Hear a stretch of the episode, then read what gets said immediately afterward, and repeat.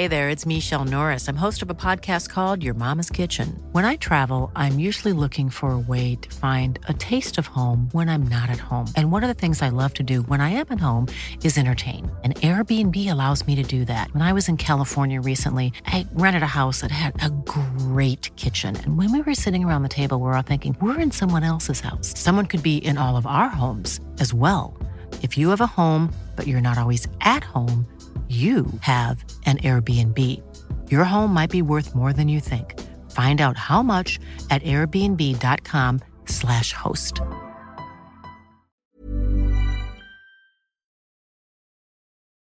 It's hard to to sort of step away from it. I don't want to do it half-heartedly.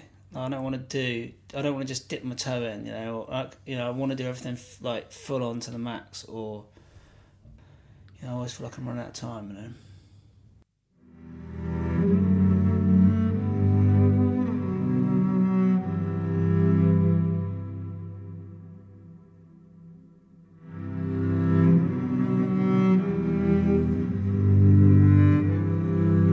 Welcome to episode eighty-four of The Adventure Podcast. This week's episode features big wave surfer Andrew Cotton. Back in August, Coldhouse and I teamed up with Sidetracked Magazine on a pretty exciting gig for Porsche, where we created a short film that talked about Cotty's affinity with the infamous surf spot Nazaré and his big wave surfing. At the end of the week, I sat down with him to dig a little deeper into things. What followed was an hour of introspection from Cotty as he sat in front of me, really working out what the appeal and motivation to surf big waves is, and what it will take to sate the voice in his head that constantly shouts, "You can do better." You can watch the film and read the written story at sidetracked dot com. Okay, over to Andrew Cotton.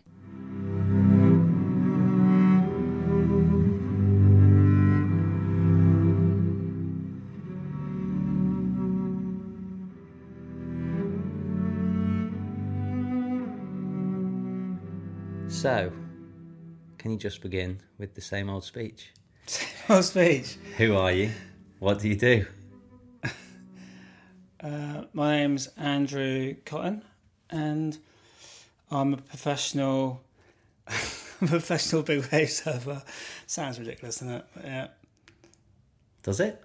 Yeah, but I'm not just a big wave surfer. I'm, you know, like I don't know, whatever, whatever you want me to be. What are you? Come on. I don't know, but you can't. I don't. I don't know. Like, I, I don't know. Like, you, everyone wants to put it in a box, don't they? You know. Well, I'm a professional surfer, but technically, I'm a professional big wave surfer, aren't I? So, I don't know. Yeah. So, outside of professional life, like just generally, mm. What do you do? What's your lifestyle like? How do you live? Um.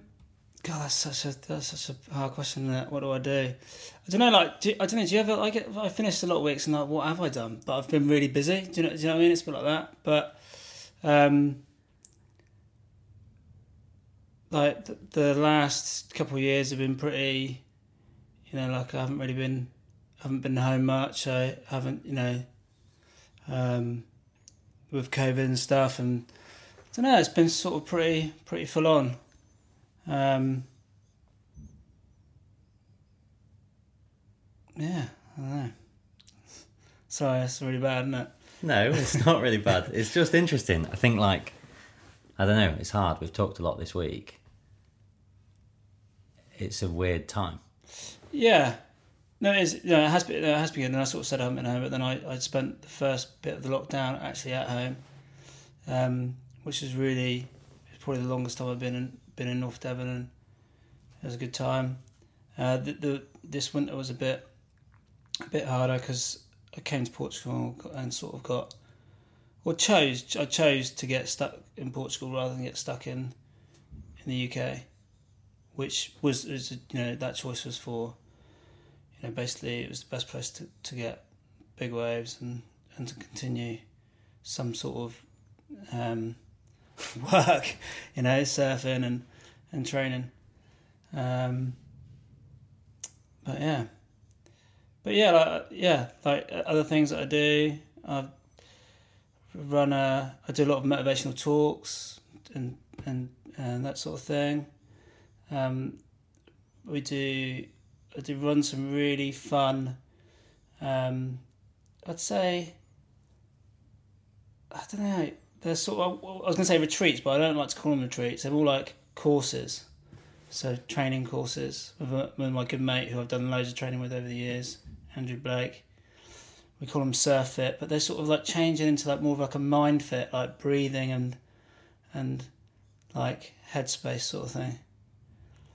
Which he's like, I, I, I'm more like, he's got really into it, and um, and I've learnt loads off him, but and and I use it obviously for my, you know, f- to help dealing with anxiety, stress, fear in what I do, which I found, I don't know, I think it's really helpful. Take things to, sometimes can take things to the next level, because fear, fear, anxiety can stop you doing a lot of stuff, a lot of good stuff. And if you can sort of try and manage that, I think, you know, we can all, everyone can perform a little bit better, whether that's sport, work, life. That's what I was going to ask. So you say it's helped you a lot. What, just with surfing? Um, no, no, no, not just surfing. But yeah, like it's great. You know, I think that's how, you know, I've, I've used it professionally, you know, to, to deal with situations, you know, you're faced with. And I think that's how people, when you see some of the situations that I've purposely put myself in sometimes, you know, or put myself in by choice, and how you deal with those those sort of things. Um, so yeah, I I use it for that, but I've also used it like, you know, I've had some pretty bad injuries, and as we all do, you know, like it's, you have the ups and downs and sleepless nights and, you know, all that sort of stuff, and you know, like, and that sort of headspace, you know, get through that sort of stuff as well, you know, so. Yeah. Okay, cool. So, I mean, obviously we'll talk about lifestyle and fear and accidents and stuff, but let's just go right back to um, early life. Like, where are you from? What were you like as a kid? What did you get up to? So from uh, Devon, um, moved from like Plymouth, which is South Devon, to North Devon in around about seven, eight, I think, which is where my dad grew up. My dad's from... from North Devon. Um, that's where I sort of got into surfing and swimming, and um, had pretty chronic, chronic, oh, I don't know what the right word for that is, but I had quite bad asthma as a kid. So I think uh, like the doctors recommended my parent, like recommended my parents get me into swim, swimming and water sports. So I did a lot of swimming and stuff, which was at the time. Yeah, I've enjoyed it, but I wanted to play football, rugby, but I was just, I couldn't run. I was just like always out of breath running, so so it's hard to participate in those sports. Um, but the swimming was really good for the breathing, and like, um, so then when surfing came along, I just naturally fell into that.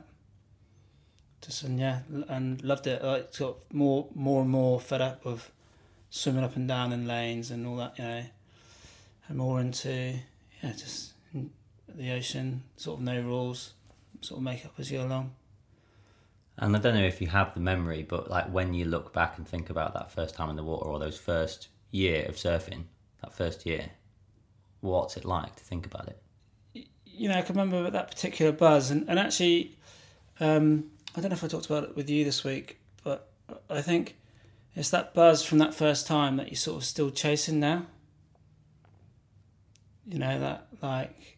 Wow, I don't know, like I can't, like, yeah, like time slowing down, that maybe flow state, you know, and I, I don't know if, like, you know, at the age of eight, it was actually flow state, but but it's that, that feeling, you know, and uh, and I still think that you can get that feeling of the first wave, like I still get that, you know, some of my moments, like this winter, this past winter just gone, like I definitely had that feeling like, well, this is like my first wave, you know, like, that's what it's about.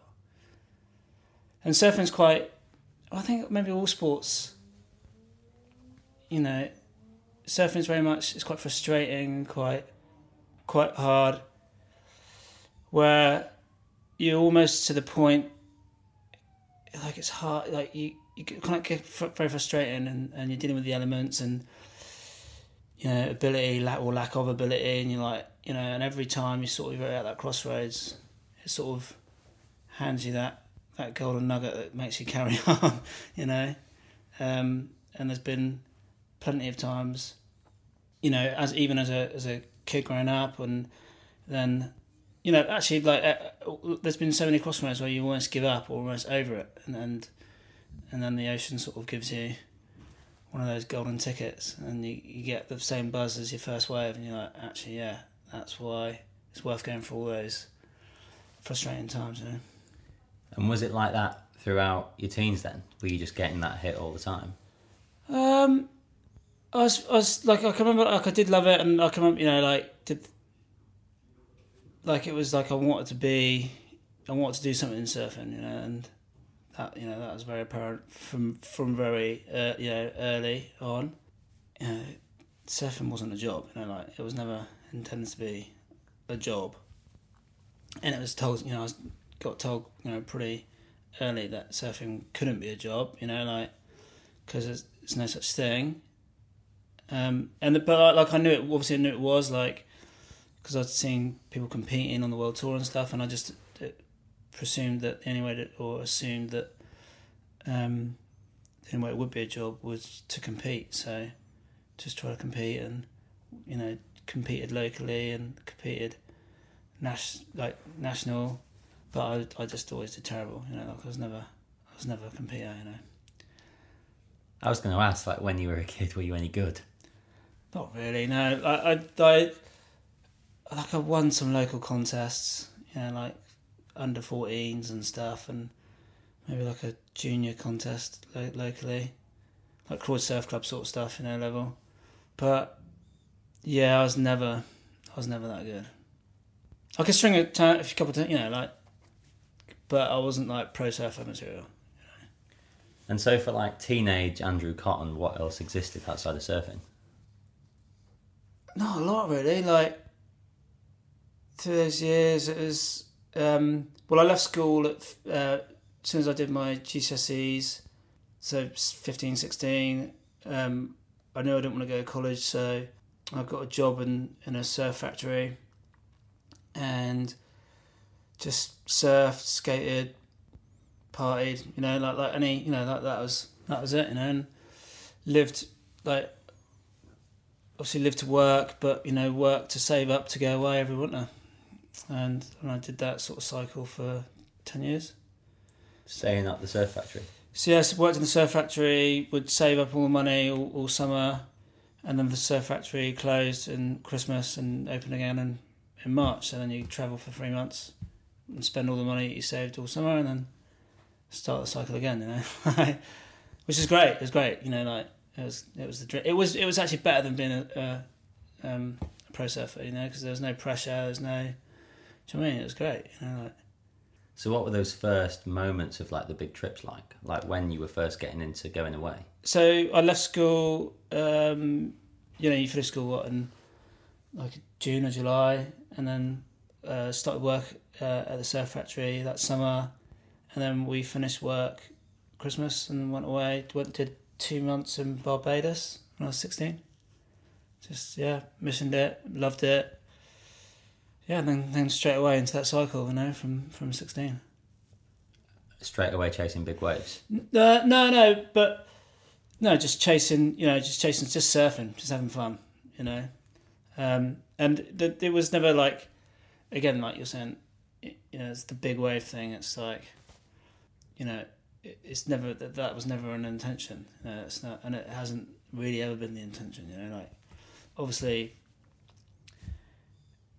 you know, life has a funny way of putting an emphasis on certain things, and, and but I just I, I from very young I I liked big surf. Cause usually at home, if it was big and windy, there'd be no one out. It would be like I kind of like that. That whether it's like your solidarity, you could do. I could always choose my waves. I could, yeah. I was just comfortable, and I loved it. So I always, ch- and then, and then through my like late teens, early twenties, when like a lot of my mates or other my peers were going to like Indo for the winter, where like it's like perfect, nice, perfect waves, very performance orientated, especially like it's out of season, so the waves are generally smaller. Um, I ended up doing like a couple long trips to Hawaii and like North Shore, and yeah, and just yeah, found again like found my little niche. So, like the power and like the the, the big waves and, and pushing it. I think I was just better at a different sort sort of surfing. You know, the it was more of a commitment, headspace, you know, going straight rather than trying to do turns, you know, like, but yeah. What was it? Was it just that you were better at it, or did it appeal more? Um, well, it just appeals more, and then you become better than that, you know, like, um, and as much as I, you know, like, I really did want to be good at small waves, I did want to be at that competition surfer, because that's, cause that's what professional surfing was and still is, you know, like, you know, competitions and, and and smaller waves, I suppose, and but I just was, wasn't, you know, just didn't have it, didn't have the ability. Um, but yeah, the, the big wave sort of was like, okay, yeah, yeah, I enjoy this and I like it, and um, so yeah, do it more. So you've got this lifestyle of travelling, we had this lifestyle of travelling around the world when you weren't working, and you were working to live.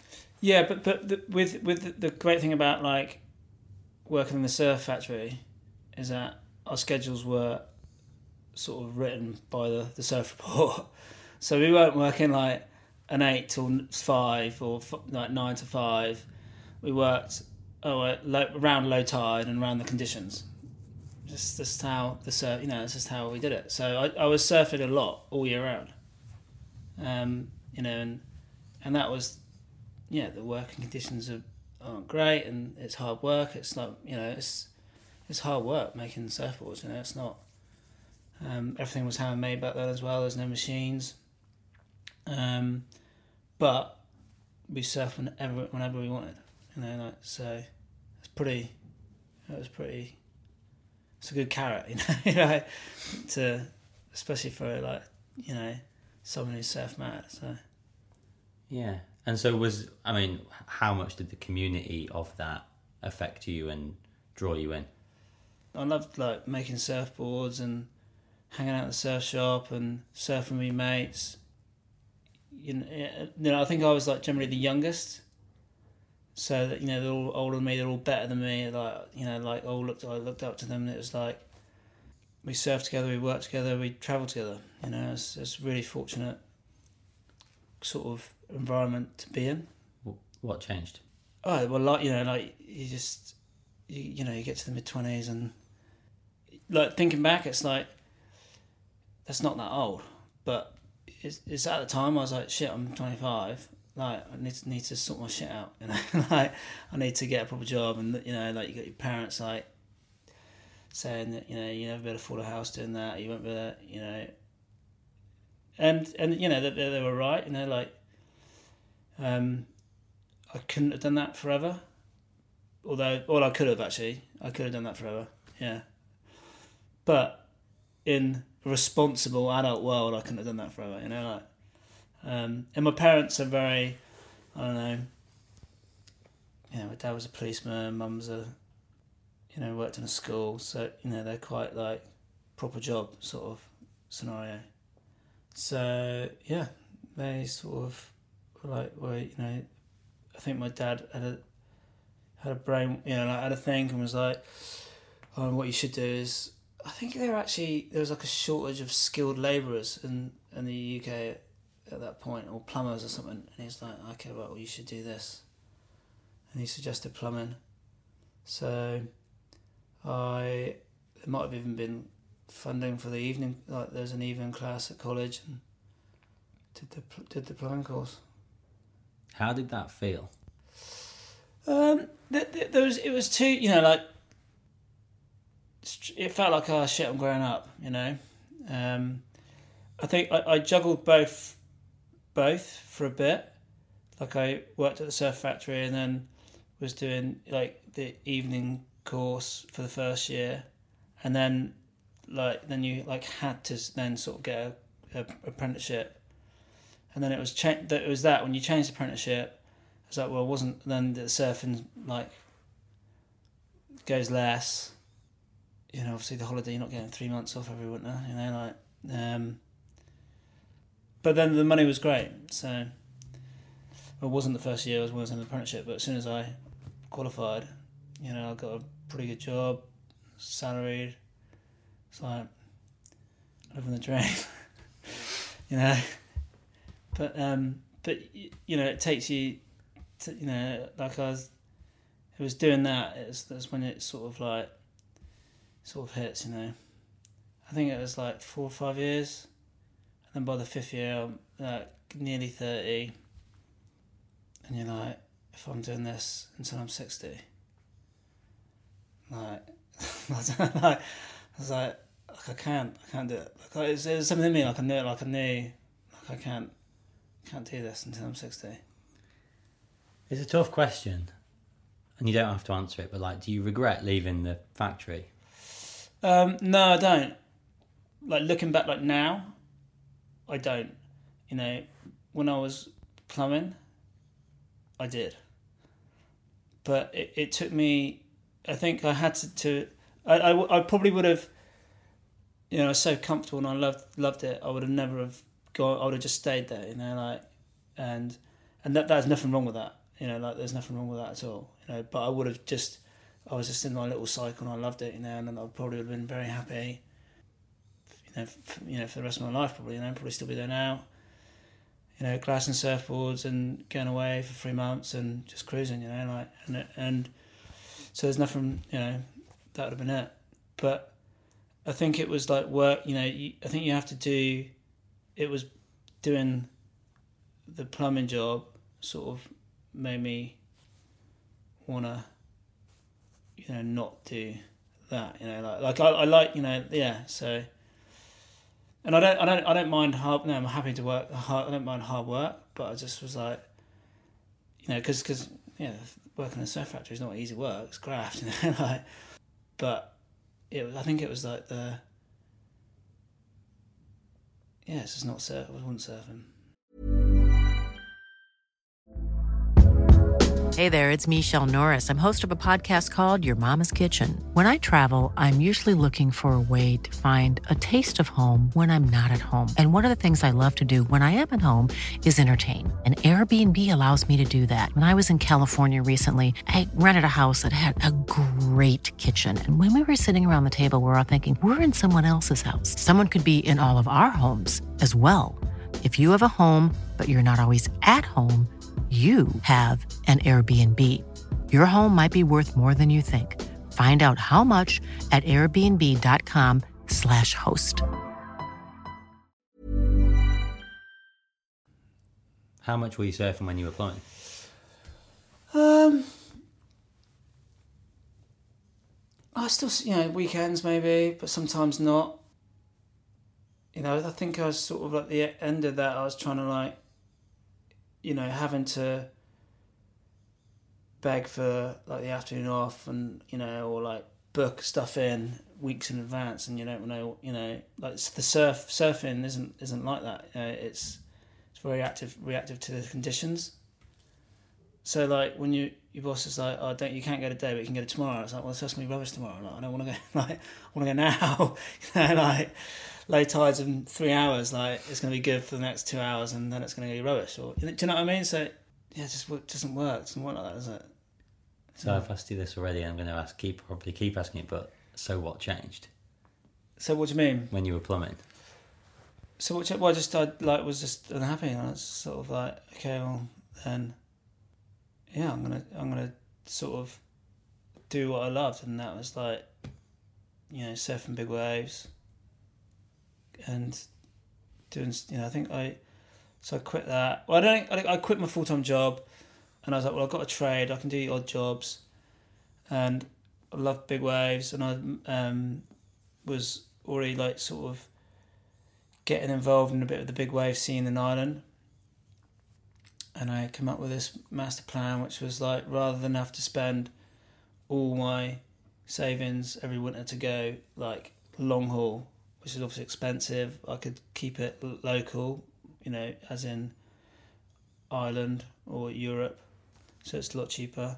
And rather than go somewhere and hang out for three months, um, just go for sp- specific swells um, to keep the cost down, and then I could work in between. So if there was no, like, obviously, it's not surf's not good all the time, so there can be weeks, you know, where you, where it's you're twiddling your thumbs, you know, like I could be working, you know, like.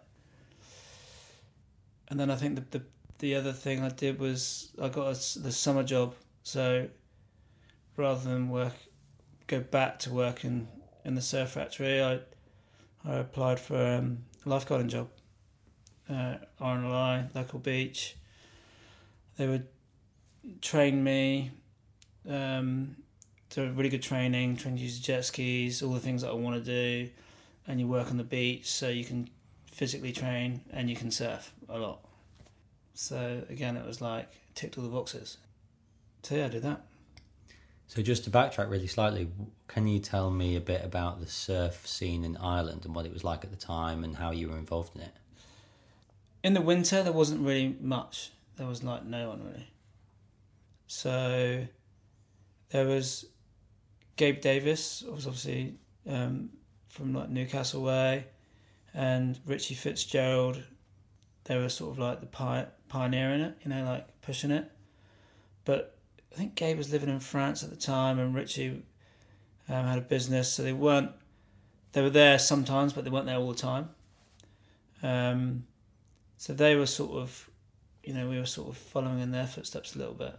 You know, they sort of made the first sort of, and um, hooked up with a, a Northern Ireland surfer called Al Mennie, and he was super, super keen, super motivated. Um, he he loved big wave surfing, and he was, you know, on the case, you know. And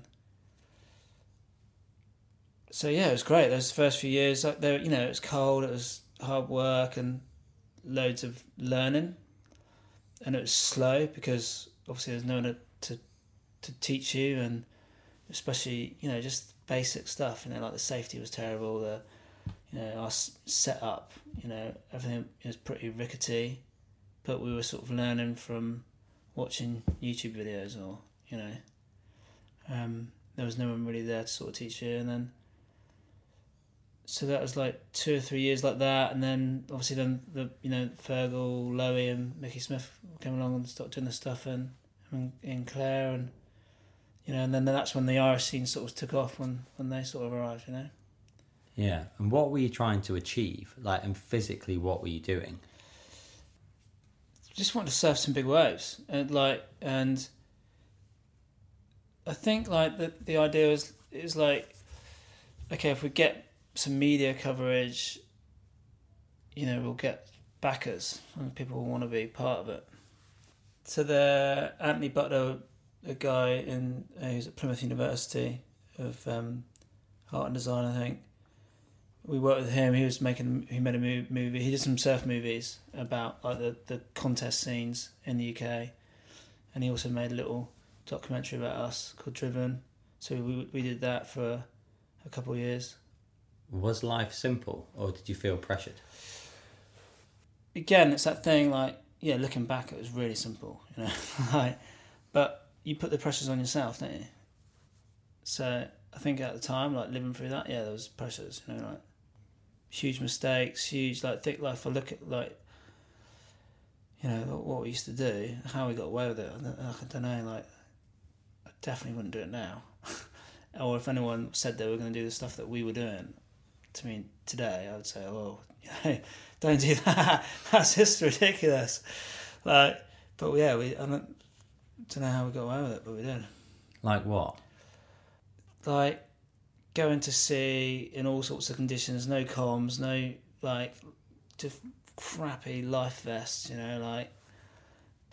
But we wanted to do it, you know, like. Yeah, yeah, there've been numerous, yeah, and, and but not just like going to, like, it's not like to the, the local spots, but we did missions, like, you know, out to sea, you know, like trying to look for waves and where we'd lose track of land, you know, and, and then you're on a jet ski with no sat nav or no phone or, do you know what I mean? Like things that, and you, you're just thinking like, like yeah, I, I, I can remember one time we even got like lost in the fog, you know, like on a, on a on a two-stroke little jet ski, like with no real plan, you know, and you're just thinking like, what are we doing? You know, like really dangerous. Really dangerous. Yeah. God. But we did it, and and you know, and you and yeah, there's a few mistakes, and there's a few rescues, and there's a few things, and you know, but you learn from those. Yeah, and you improve, and yeah, it's not, as long as you, I suppose, as long as you do learn from them, you know, like now, like I wouldn't even go, I don't even like, I wouldn't even think about launching the ski at Nazaré without a radio or without some comms, without a proper life jacket, you know, let alone go to sea, you know, like, um, so, yeah, you learn from them, and, but as long as, as long as you do learn from them, you know. Like. So how important is the adventurous and the exploratory element of it for you? Like, I think sometimes surfing feels like it's hard to categorise because, like skiing, you've got half pipe, you've got park, you've got piste, you've got free ride. What you guys are doing is it's the mountaineering equivalent, right? I suppose, yeah. I've never like I've never really thought of it like that. Um, but yeah, like I suppose it has a, a lot of it has been about exploring and about pushing my you know, my personal, because I haven't come in it from. From a profes- professional, you know, like a lot of the professional surfers now, you know, like they're pretty much professional by the time they're like fifteen, you know, like probably younger, um, and they work their way up, you know. And but I suppose I've come in from a different angle, you know, come in from the side door, banging. Um, so, so yeah, and I suppose it has it has a lot of it has been about like I enjoy that.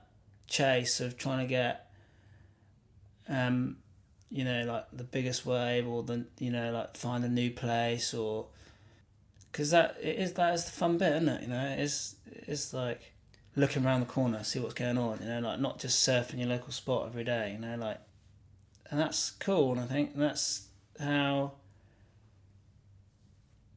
You know, I think like yeah, you know, working with filmers and photographers to to make, you know, either YouTube edits or, you know, like, in, you know, in the past few years I've been lucky enough to work on Brigger Productions, and yeah, it's been cool, you know, it's super, super fun.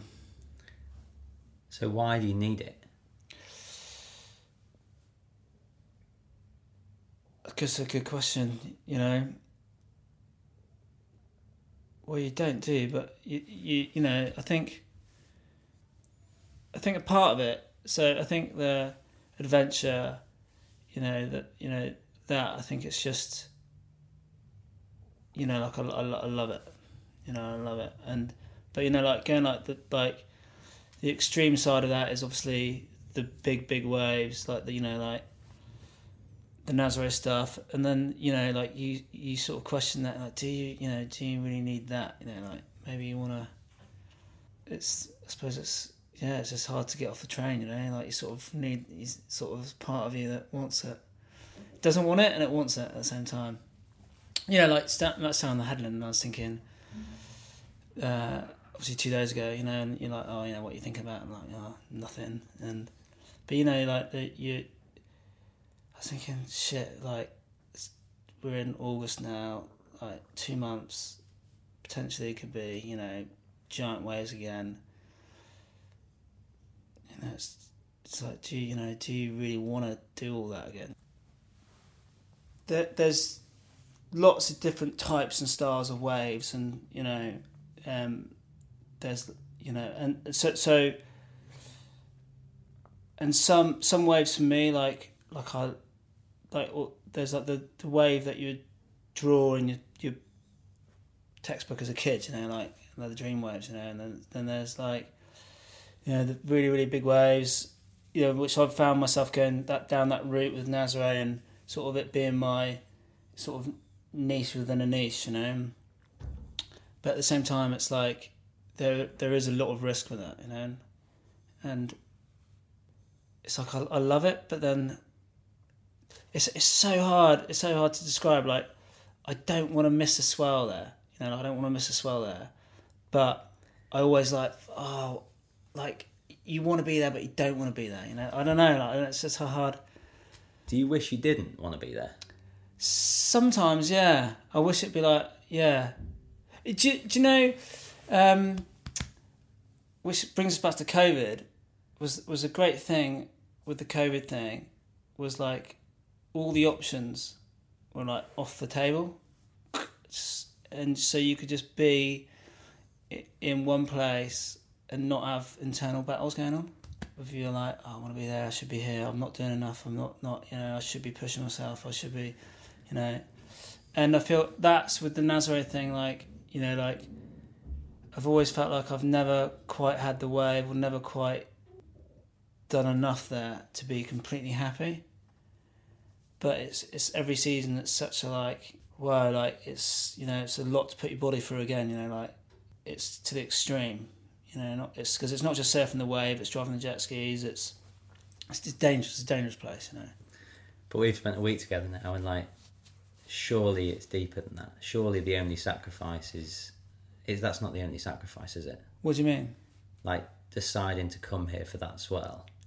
Yeah, it's hard on your body. Yeah, you've got to drive the jet skis, et cetera. But there's more to it than that. Like you've got to come here and commit to this place. That's we, a big deal. Yeah, yeah. But you either, like, but because you, you you sort of, you know, you're on the train, aren't you, you know, like, and it's like, do you, like, at what point do you get off? Like, it's kind of hard to get on the train. So, yeah, like, you know, you don't you don't want to get off. You don't want us to get off at the next stop, you know, you want to keep keep going. And, and it's trying to, like, I don't know, like, maybe, maybe you... Maybe there'll come a point where I just get that wave or have that season where like I go, right, okay, like I've done everything that I needed to do and, and I've achieved everything that I want to achieve. But, um, but yeah, I haven't, it hasn't quite happened yet. Do you think it will? Oh man, I hope so. Yeah. Yeah. But I, but again, it like, do you, I don't know if you actually... Like, how do you know it? It's just that thing, isn't it? You know, like, a lot of surfers, you know, big wave surfers have, the, you know, the same... Or, like, anyone, I suppose anyone, like, that doesn't matter. If you're doing stuff with risk and to to an extreme, you know, like, it's hard to to sort of step away from it. I don't want to do it half-heartedly. I don't want to do... I don't want to just dip my toe in, you know, or, like, you know, I want to do everything, f- like, full-on to the max or, you know... So we'll come on to talk about Nazaré in a minute and the big waves and stuff, but like, what is it you're actually gunning for? And I don't mean this unkindly. I'm just like genuinely like very, very curious. Do you want to ride the biggest wave that's ever been ridden? Or do you want to do that so you can have a career?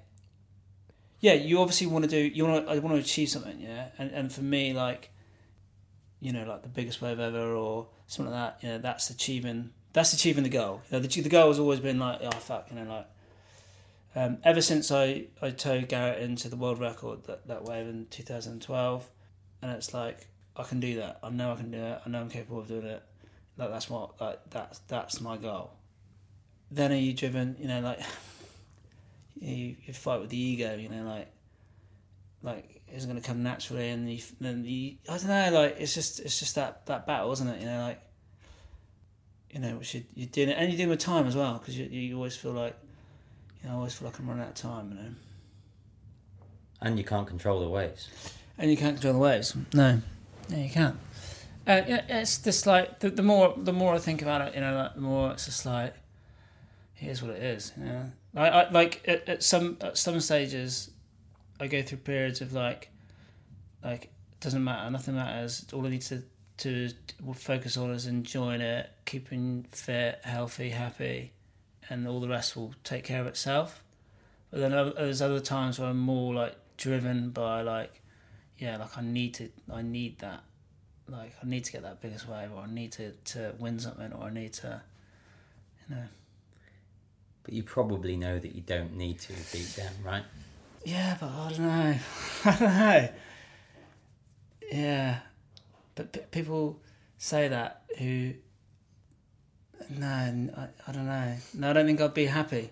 I think if I look back and, you know, when I'm sixty and I haven't put everything into to, to achieving something like that, then I think I'd be disappointed in myself. Yeah. I think I'd be like, you had it all on the plate and you you could have, you know. But you have, though, right? What do you mean? Achieved an unbelievable amount. Uh, well, not really, no. Well, if I don't, like, not, like, I've rode a few big waves and, you know, it's pretty, you know, it's pr- like, that, I haven't really won an award for falling off once. That's like worst wipeout of the year, like, you know, the one award that no one wants to get, like, like you know, so re- like really no, like I haven't really done what I wanted to do. But you're talking about if if we take the awards angle, that's competition with others, right? Or yeah, but it's competition with yourself or with the elements or with Mother Nature, I suppose, isn't it? You know. I guess that's what I'm trying to understand. I mean, I'll stop going on about it in a sec, but it's like competing with other people for awards or competing with yourself to go out and ride something that's bigger or ride it better. Yeah, yeah, and and uh, I, yeah, I know, I know what you're saying. Well, I'm always competing against myself anyway, so that's like, you know, it's bye bye. But I don't know.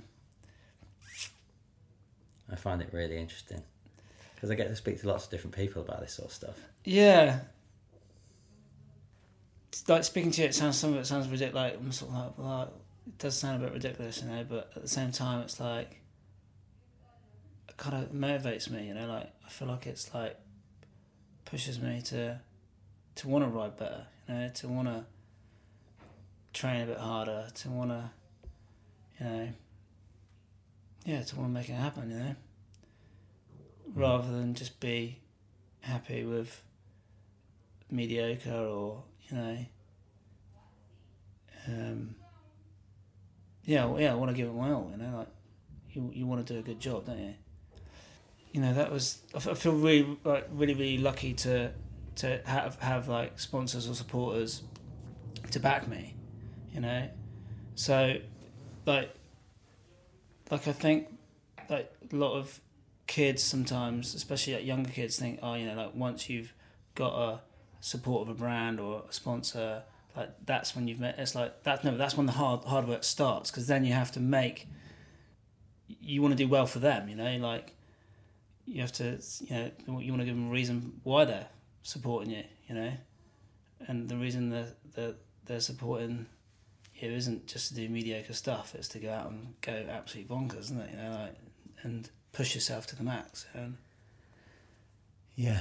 Um, To lighten it up, tell me about, and it's fascinating having been here for a week now, but tell me about the history of Nazaré, the wave and the place, and who's Garrett and what did you guys do? So to go back, probably in two thousand ten, um, so I was hanging out in Ireland, just surfing some big waves in Ireland, and, you know, like we said, like, I was lifeguarding and plumbing and having a, having a good time, and a guy called Garrett McNamara, who's a Hawaiian um, big wave surfer, very accomplished. Um, you know, even back then in two thousand ten, like he had won like multiple awards and um, surfed some insane waves in uh, Jaws and Maui and Hawaii and Tahiti and even Alaska, I think, and Mavericks, and, you know, like all, all like the spots, you know, like he was very accomplished. He yeah he, he reached out and needed support because he was coming to Europe and um and going to try and surf this place called Nazaré. It's like a beach break where, you know, at that point no one was really even looking at, which is bizarre, but, you know, because obviously it's it's. You know, we, we were there last week or this week. Was, you know, it's just like walk to the headland and, you know, it's right there. You know, it's not like hiding anywhere. But um, yeah, and he'd been told that the biggest waves in the world were right there, and he was gonna gonna ride it. And um, yeah, fast forward, not even like it was like two years. He went on to ride like the Guinness World Record biggest wave ever surfed in, in Nazaré, with the help of me and Al Mennie. And it remains unbroken. No, no, no. It the, the record got broken in two thousand seventeen by Koxa, uh, Rodrigo Koxa. Uh, it was actually the same day as I broke my back. He broke the record. So yeah, Garrett broke the record in um, two thousand twelve. Koxa broke it in two thousand seventeen. But there's also been like, obviously, um, you know, Maya Cabrera broke two world records there, biggest wave surf by a woman, and um, I think there's a kiteboarder, Portuguese kite, kite, kiteboarder called Stru, who that was on the same day as well, two thousand seventeen. Kite surfed the biggest wave ever. Kite surfed. It was giant, like yeah. And you broke your back. And I broke my back on the same day yeah. that all that happened. Yeah. Yeah. That seems very significant and poignant, given everything yeah. we've just discussed. Yeah, I can't. Yeah, it was kind of frustrating because I kind of knew. I knew it was going to be the day, and which is like, I knew it was going to be the day. Like, stuff was going to go down, but, and it, it was a day to take the risks, you know. Like, um, but I kind of like remember being on the beach that day, in a lot of pain and just super pissed off because I knew that it was. I think sometimes like things are timing, and it's about it's about especially when, when you're dealing with the ocean and, and swells. It's about peaking at the right time, being in, in flow with yeah with with the day, with Mother Nature, with the energy, with you know like, and some surfers are really good at doing it.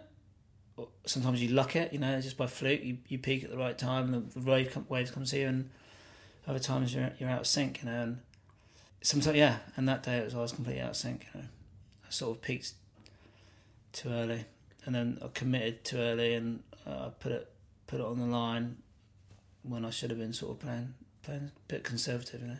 What do you mean peaks or sync in sync? Well, like, so those days can be long, you know, like, so, so like, when those storms hit, like, the day, the surf can be big all day, you know, but there'll be a moment within that day where the, where the tide and the pulse of swell, where that'll be, like, two hours of, like, really, really significantly bigger waves than the rest of the day, probably.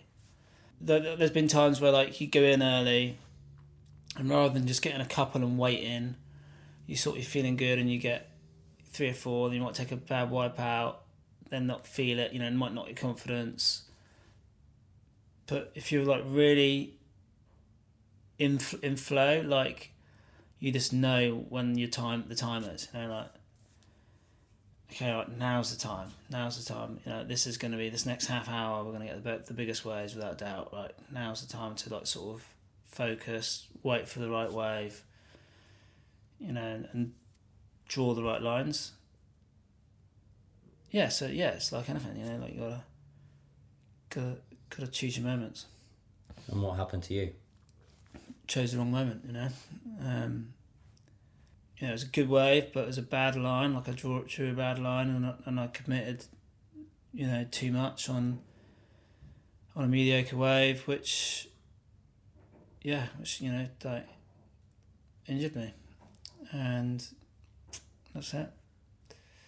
Can you actually, can you, if you can, if you don't mind, like talk me through what actually happened and what happened afterwards? Yeah, it was relatively, like, we checked the surf super early, it was, it was firing, like really good, big, um, and I saw some really, really nice lefts, but it was going to get bigger all day and I knew that, um, but the wind was going to increase, so like although that, it wasn't the biggest in the morning. The wind was perfect and it was really beautiful.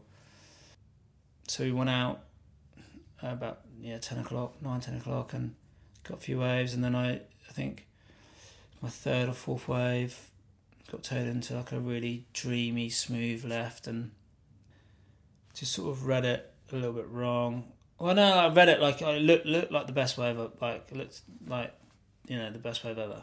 And I read the wave like wrong, and it changed very quickly. And then, but but you know, like once you commit to the line that I committed to, and you know, the second you commit, you know, the second you let go of the rope, you you committed and you, you're going down. But you can pretty you can choose where, where you sort of go on that open canvas, you know, and you can play that as safe as you want, or you can play it, you know, as risky as you want. And and I like I, I was like, the dream is obviously to ride the biggest wave, but if you can get barreled, you know, like be like be in the barrel. And that's what that morning that's what I saw on land. You know, I saw some crazy left barrels, you know, and I was like, okay, well this is the one, you know, like, and and that's how I played it out. And then, but just yeah, mission mission aborted halfway through, and uh yeah, just. Yeah, it's got well crushed, you know, like, um, and like ejected into ejected into the flats of the, of the wave, and yeah, it was a lot like a real heavy impact, and and then continued to have like another two waves on like break on me, and yeah, a lot of pain. And I pretty much knew like the second that I hit that it's like anything, you know, like when you when I when I fell and the impact was so so. heavy, like I knew, like okay, well, that's pretty much my day done straight away. And you know, like, what was it that? I know it's a shit question, but what was it that broke you back? Uh, the impact. So it was wasn't the initial, because the wave, the the wipeout's quite um, extraordinary, because usually like you, you surf a wave, okay, I'm not going to make it. You either straighten out or you try and pull pull in or. Um, But I was like in a real mid-face, like nothing position in the wave, you know, like it's really, um, and so I, I sort of jumped off my board, and usually like straight away you get impact, and you go tumbled underwater, you might pull your life jacket, um, and you come up and you get rescued, you know? But as I jumped off, I was expecting, and I braced for like that impact of the lip or the, the wave that, you know, it was going to break, and I didn't get anything. And I, and what happened was the wave, the lip landed fractionally behind me, and it and so rather than like get that impact, it landed and then pushed me out, so like projected me forward. So I had this weird, I didn't have any impact, and I just had this like weightless feeling, which I'd never had. Like I'd never had that. And I was like, oh, this is weird. Like, this is not the feeling of, you know, I've fallen off my board thousands of times. Like, I know it's like that, that feeling's ingrained in you. You know, you know where you are at all times. Like, I feel super comfortable, super safe. Like, like you know, that's just how it is. And I was like, oh, this is weird. Like, I've never felt this before. Like, couldn't really picture myself where I was in the wave or underwater, or like I was just like, and I actually got projected out and in front, and I must, I don't know how fast I was going, but I was going fast, and I was projected high um, in front of the wave, and then I landed in the flats of the water. And yeah, when you're travelling that fast from that high, and I landed like bum first, and yeah, just the impact, that's what broke, like instantly straight from my back in like that fetal sort of position. Yeah, it crushed my vertebrae like instantly, you know. And I, I, I knew, I, like I knew. And then you had the wipeout, and I was like, oh, yeah, I recognise this bit, you know. Like, um, and then yeah, and then I came up, and then I didn't have a wave break on me, and yeah, it's, it's a tough, tough minute or so. And then you get dragged onto the beach. And... Get dragged onto the beach, and yeah, it's like, and then it was like a standard. I, I, I knew like. I had like pins and needles down my right leg, but I knew, I knew, like I was just like, I was like, boys, like you're gonna have to like, this this this a standard spinal procedure, you know, like, and you know, majority of surfers have always worked, at, you know, at some point I worked as a lifeguard, and and I was really fortunate to have some really amazing, you know, there's lifeguards on the beach, but also some surfers there as well, which they all chipped in, and you know. did a really good job of stabilising me and sort of getting me in the back of an ambulance like relatively quick, you know. Like, what were you thinking about? I was just blown it, you know. I was like, oh, like this is like, I don't know how long, but I knew that like the the, the biggest waves were yet to come, you know. How much has that had an impact on the person you are now? Uh, I don't know. I think I, I think it's um. It was a really good opportunity, you know, like to. Like I learned loads about my body, about my fitness, about, you know, loads of stuff, you know, and, and I hope I hope it's given me the opportunity to sort of. Things you take for granted, like, because I'd I'd had I'd had I had had injuries before, you know, like I had a few A C L operations and. Um, so I had been out of action for, for periods of time, but I think it was the the closest, you know. It was pretty, it was pretty shock, you know. But it, it didn't, you know, it wasn't. It's never at, at one second's ever like put me off. You know, it was it was a shock and it was a nightmare, obviously, because I couldn't surf for for for so long, you know, and. Um, and it and it did make me ask a few questions about what sort of, you know, what, what's all about and whether I really want to do it or, but the, you know those, you know yeah I can't tell you what it's all about or why you want to do that, you know, but it's something I, I like doing. But whether you want to do it again, like, it answers that those questions get answered really quickly is when you do go back out there and you find yourself wanting more waves and you want, you know, you don't you're not just doing it. Doing it because you love it, you know. um, and those then that becomes very apparent very quickly. Yeah. Um, so yeah, so you are doing it for the right reasons. You're like, oh right, so I'm not, you know, not just driven by my ego, you know. Like, actually, fucking, you know, like, you know, I do do it because I actually really love it, you know. Like, that's a pretty good reason. Yeah. What's the plan for riding the biggest wave in the world? What's the plan for it? Yeah. Um, the plan is is not to to make it, not to let it drive you. So I've, I battle with this constantly, you know, like, and some years I've better luck at it than others. Like, so although it is the goal, it can't be the main focus. And I think the main focus has got to be enjoyment. Um, fun,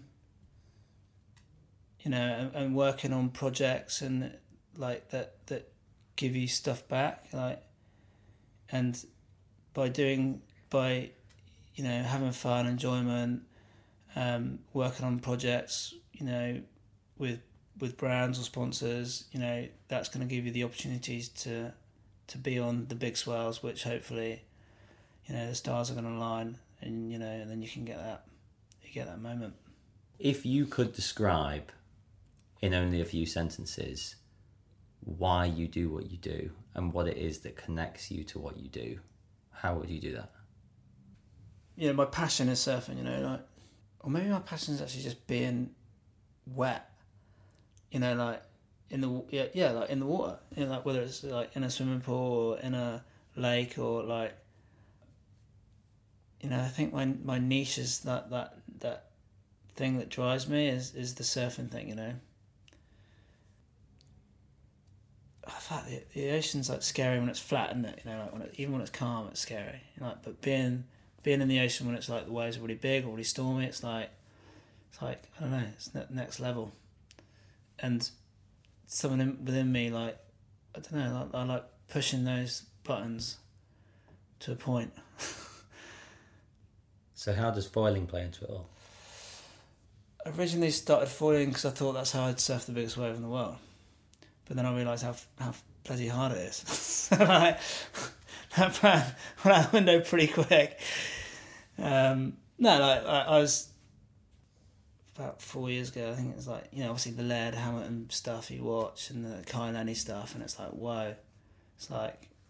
And I, and I did think, like, that... on a surfboard on on the biggest days, it is hard to to you, I, sometimes I feel that you cannot go fast enough, and it's so bumpy and it's so hard to. The waves aren't enjoyable sometimes because they are so so fast and so bumpy. And I was thinking, oh yeah, well, maybe you know that is the way, like to foil those big days. But it, then it turned into the realization is that it's actually really fun on small waves, and it makes and it makes you look at the, the ocean in a different way, and actually like foiling big waves, it's just pretty scary, and actually foiling small waves is just really fun. So again, again, like it goes back to the enjoyment thing, like, and it, it's yeah, lear- learning again, like learning, like it's it's, you know, like those those top guys like Laird and Kai and that, and there's, you know, hundreds of other guys that make it look super easy and flowy, and but it's really hard, you know, and and learning that and starting from scratch, and you know, it's been really good fun. I really really enjoy it. So, and so for those who don't know, what's the full name for it and what is it? What is the uh, hydrofoiling, I guess, you know, um, and um, yeah, it's just like flying, and it's it's not like it isn't. Although it is on the water, it's not. Um, it's very. It's not like surfing at all, you know, like. Um, and you give and it, yeah, but it feels good. It feels really good. There must be huge crossover though.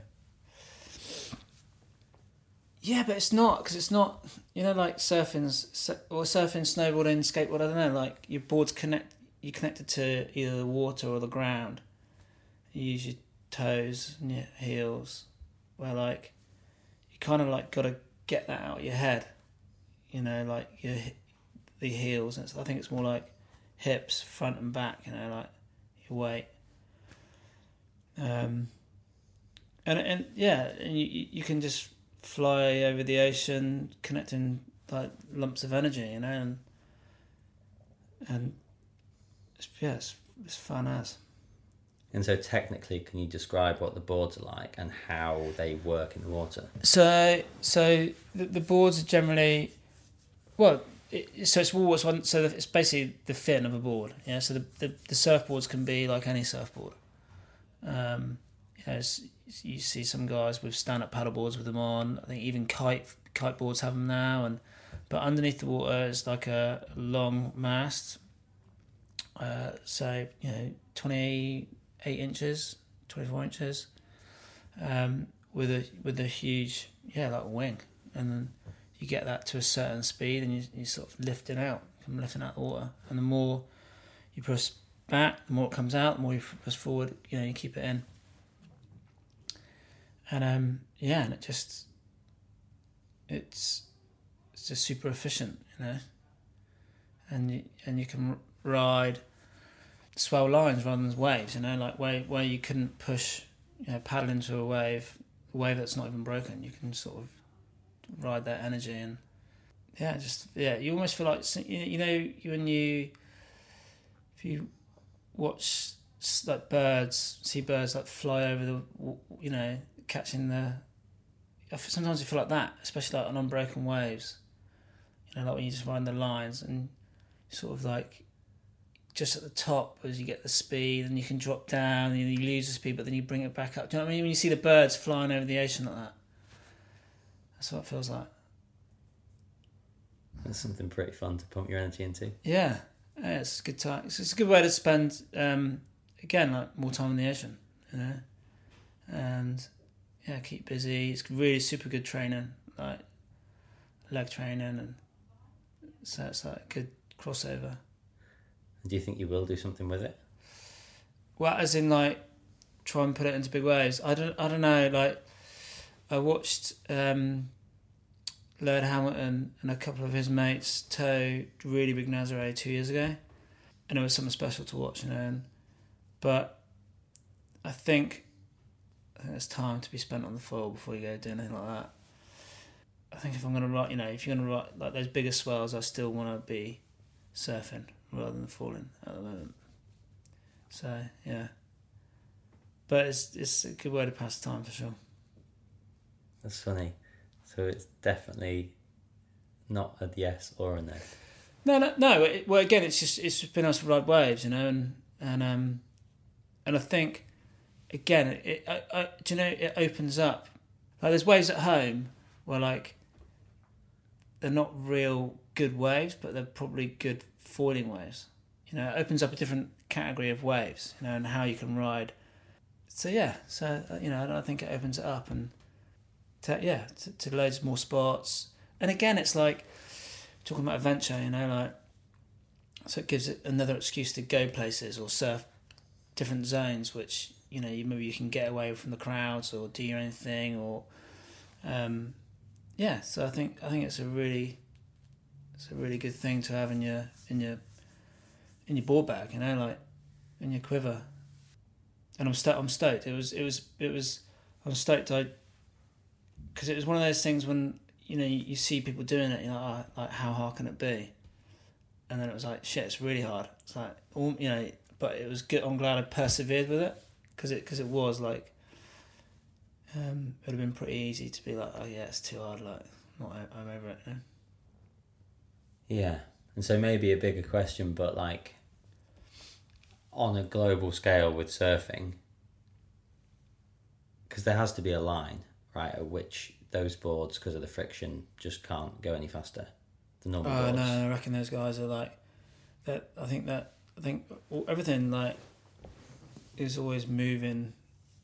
That there's always a couple guys at the head of the curve that you can ask yourself questions like, why would the top big wave surfers be getting into to that?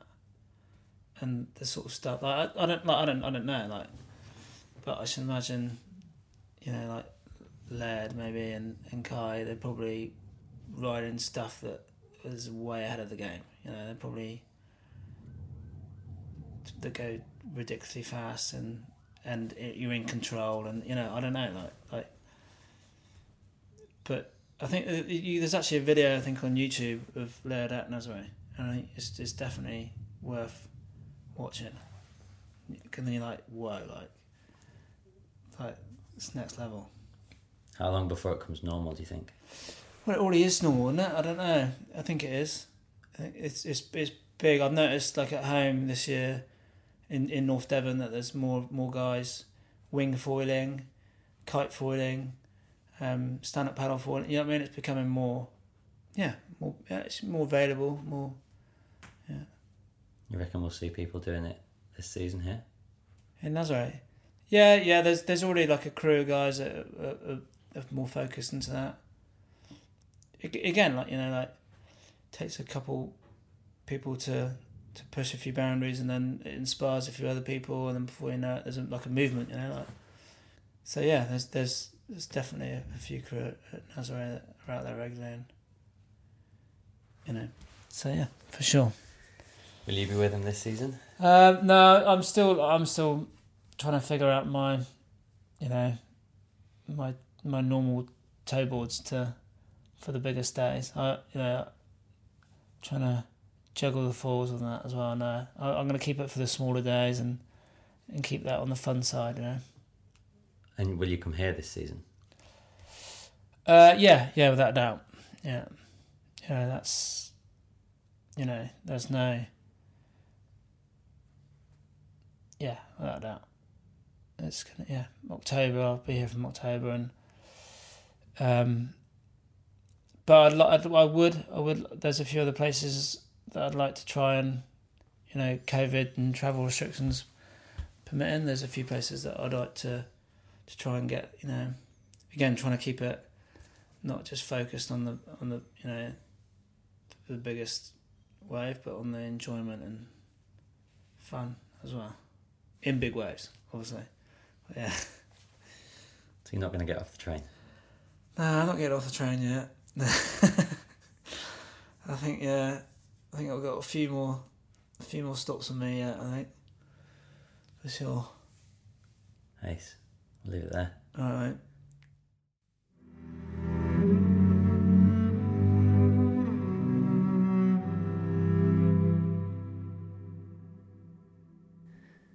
Thanks for listening. The podcast is hosted by Matt Pycroft, is a Coldhouse production, and is produced and put together by Orla Omori and Alex Hall. If you'd like to keep in touch, you can email us at info at the adventure podcast dot co dot uk and you can stay in touch on Instagram at The Adventure Podcast.